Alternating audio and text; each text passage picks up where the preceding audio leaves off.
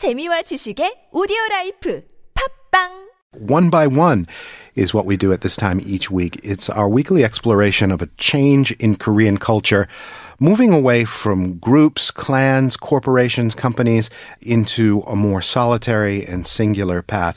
This week, we've got a Korean American freelancer who's been here for, I guess, about six years now, and it has been a real voyage of discovery for him. His name, an unusual name, is Mime. Mime, welcome to the studio. Thank you, Kurt. It's good to be here. Tell me about that name. It's it's not a name I've heard before. I guess it's Ma'im. Is that right?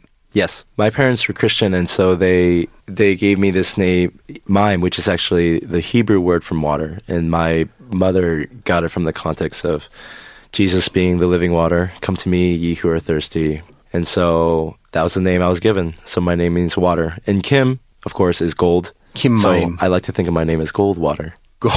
okay, Goldwater. Um, now you're Korean American, Kyopo. Uh, Yes. You are. Uh, your mother and your father are both Korean Koreans, born and raised in Korea. Yes, That's correct. And uh, they, your father moved around because he was in construction. You ended up in various states. Uh, most of your life, I think you said you were raised in Rhode Island, right?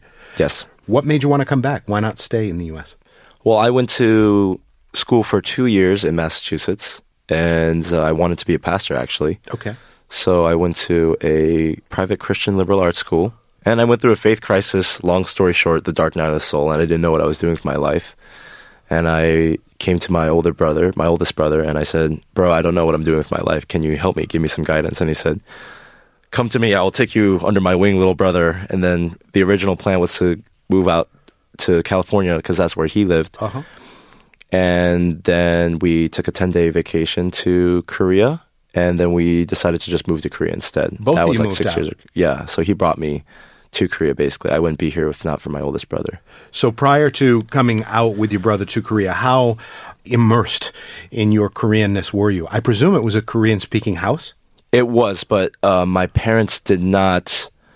Um, they tried, but I ended up not growing up speaking it. So like I would speak to them in English or like the like the broken English. I would talk, I would communicate back to them, and uh, maybe just a couple Korean words here and there. But they never developed their English ability to to like proficiency. They always spoke in a very very broken English accent. So so this is to this day, like like they couldn't they couldn't speak. So that's part of what motivated me to move back to Korea was to learn Korean so I could connect with my parents. Uh, your passive listening Korean must be superb, though, because that's all you listen to from your parents, mostly. It helps my pronunciation. Okay. So my pronunciation is pretty good.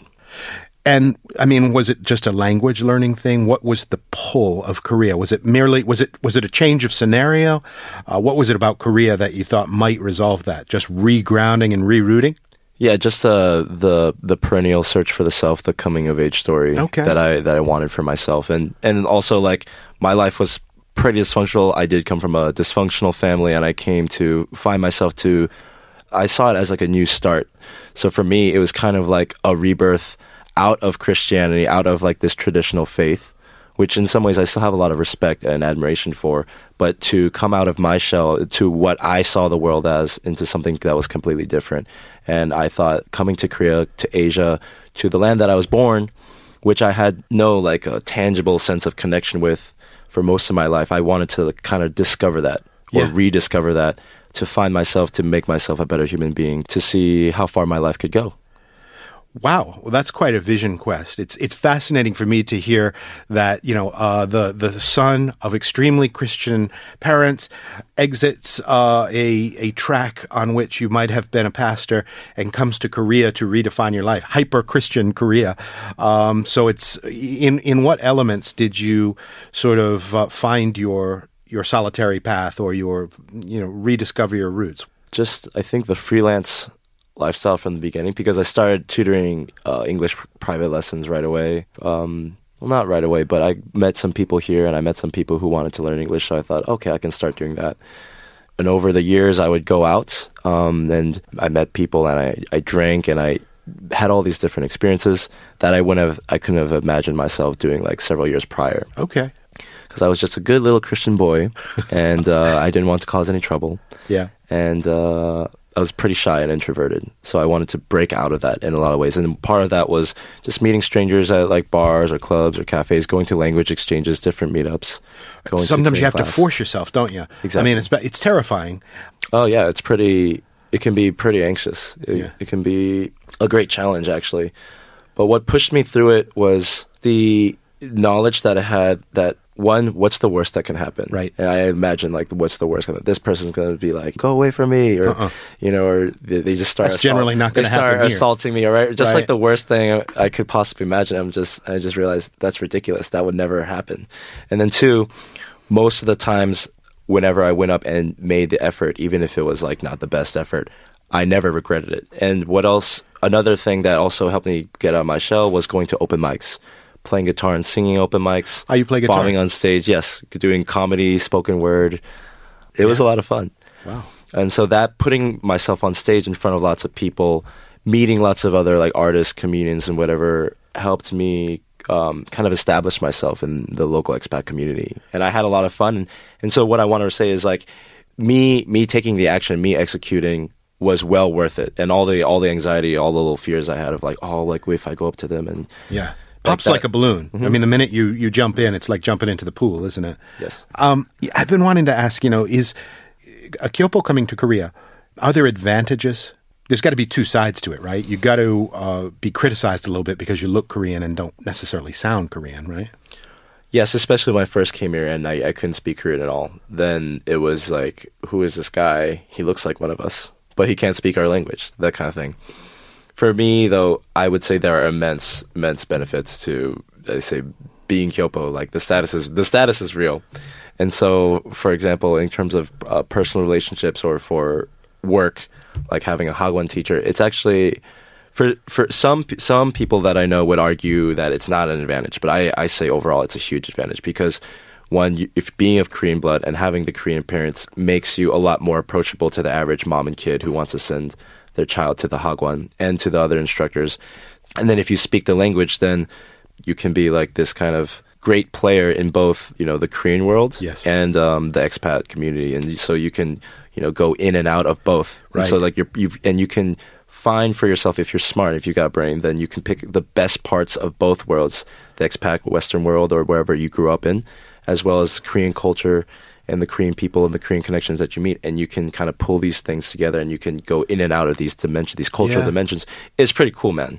You got a passport, yeah, and you can instantly. I mean, I've seen the the the critiques. It can get a little harsh on Kyopos when they uh, their Korean and their Korea knowledge is not up to scratch. I think they have they're held to a higher standard here in Korea uh, because they're one of the tribe, right? But you know, you, you have got that pretty much sussed out, so you you get the best of both worlds. Yes, I mean, there's still like, say, a lot of Korean history I don't know, or like uh, more advanced vocabulary that I'm not familiar with. So I can only go so far in, uh, say, a conversation with like uh, the average Korean person that I meet. But having said that, I also understand the critiques that people have of Kyopos, and I'm very aware of them, which is why actually, in a lot of ways, I don't like to associate so much with other Kyopos some people like me, maybe we grew up from the East Coast or, or like the Midwest, and there weren't a lot of Koreans. And then we meet people from, say, New York, New York Kyopos or LA Kyopos, and especially LA Kyopos.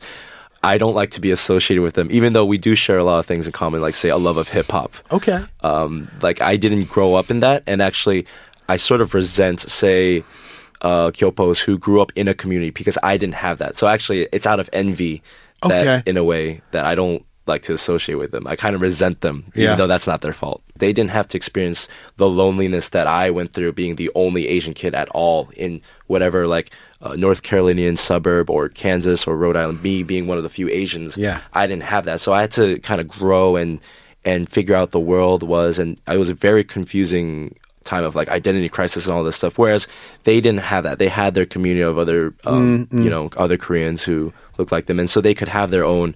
Uh, culture and their own cliques and their own communities and the Koreatown. they had their incubation, and Exactly. you were just sort of the um, odd man out in many of your contexts. And your name's Mime that had to have been uh, difficult as a kid. And I can imagine you got some jokes about, you know, a, a mime with a white face and a top hat and white gloves, that kind of thing. or they called me like Mr. Mime, you know. and it's like when I was a kid, like I hated that so much. I hated my parents for giving me this name Mime. But now, now I love it. Now when people make the mime jokes and they do- they put their hands up pretending to be a mime, oh, your Why name not? is Mime like this. Yeah. Now I love it. Now I introduce myself like that. Yeah, my name is Mime. It's like 뭐 이런 마임이요? Is it this kind of mime? And like 네 그렇게 기억하시면 돼요. Like so it helps if it helps you remember. If right? it helps you remember, then you know, picture the uh, the mime.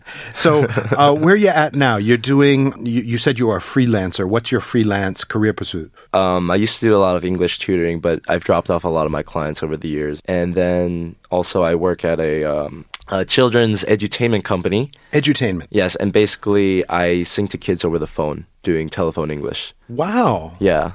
Are these scheduled phone calls where the kids know what they're in for, like a lesson? Or Uh, basically, they the parents call in from an- a four-hour window from five to nine, and then I pick up the phone, ring, ring, ring.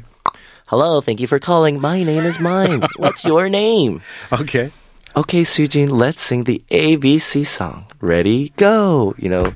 That's And, uh, amazing. it's- Who it's- knew that it's that, that existed? awesome? It's really awesome. I love my coworkers. I love kids, and I'm glad.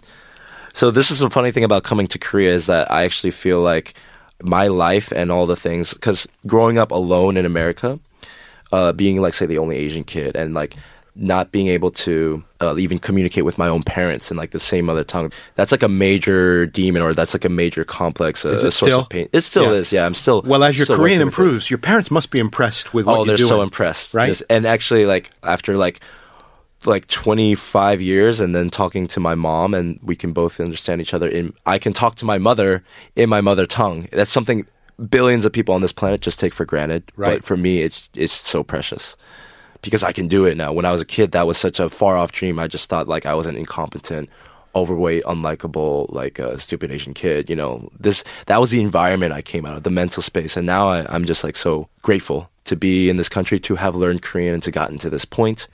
I can't imagine what it must be like to grow up and to be kind of uh, communicating in patches with your parents. You know. Um, so you've you've talked a lot about uh, how you've sorted things out for yourself linguistically and in terms of your identity. Are you at all thinking about forming a, a family or a, a, relationship unit of your own? Uh, I really do want to, but I I think uh, looking at my character and what I know about myself, that's something I want to do. But along the way, there's lots and lots of steps to my own personal growth and. Um, What's on your to-do list, say, between this moment and, say, uh, the ideal marriage relationship, whatever you want to call it? Is it uh, income related? Is it career related? What is it? It is income related, and it's also just meeting lots and lots of women. Sure. When I interact with women, when I go on dates, just exer- observing myself, my reactions, my what's in my nature, what I like, what I don't like, what do I look like in the eyes of women, Mm. Korean women or or expat, whoever, and then just failing, failing, failing, and then see what sticks. And You've got a great attitude about Oh, failing. thanks, man. You know, most people are, are, are terrified of failing, rejection, embarrassment. Uh, but the, you you know the expression "fail forward." You, Yes. you sound like you fail forward. I make mistakes all the time, and I I've learned to not be so hard on myself, and I realize that the process or the journey that I've taken has gotten me this far. And if I think about it, if I hadn't taken those first few steps to say become a better person, then like I wouldn't be living this amazing happy life that I am now. the metaphor I've heard is like sometimes you got to break the log jam. Like if the logs are stuck in the river, you got to use the dynamite, blow it up first, lose some logs, and then everything starts flowing again. You know, uh, it sounds like that's kind of what you did. I'm going to take a risk and uh, start with a clean slate in Korea. Yeah, I burned the boats. You burn the boats. That's great. Yeah, you land, you burn the boats, and then you can't go back. Yep. That's a really good approach to it. Well, Mime, wish you the best of luck. Sounds like you're having a great time in Korea. You're getting closer to your parents through uh, better Korean language, and you have an awesome attitude towards uh, personal growth. I'm glad I got a chance to talk to you. Thanks for coming in. Thank you, Kurt.